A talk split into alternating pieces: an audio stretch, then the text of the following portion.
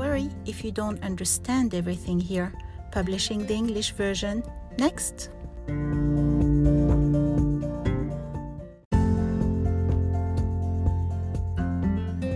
عندما نذهب إلى المطار نذهب أولا إلى مكتب التسجيل لنسجل الوصول مع شركة الطيران التي نسافر عليها وبعد ذلك نذهب إلى مكتب الجمارك.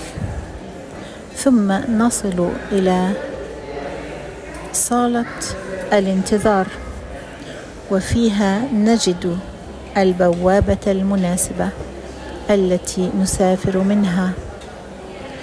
وداخل صالة الانتظار نجد بعض المحلات المعفية من الضرائب وكذلك بعض المقاهي والمطاعم أنا الآن في المطار هل تسمعون الأصوات المحيطة بي؟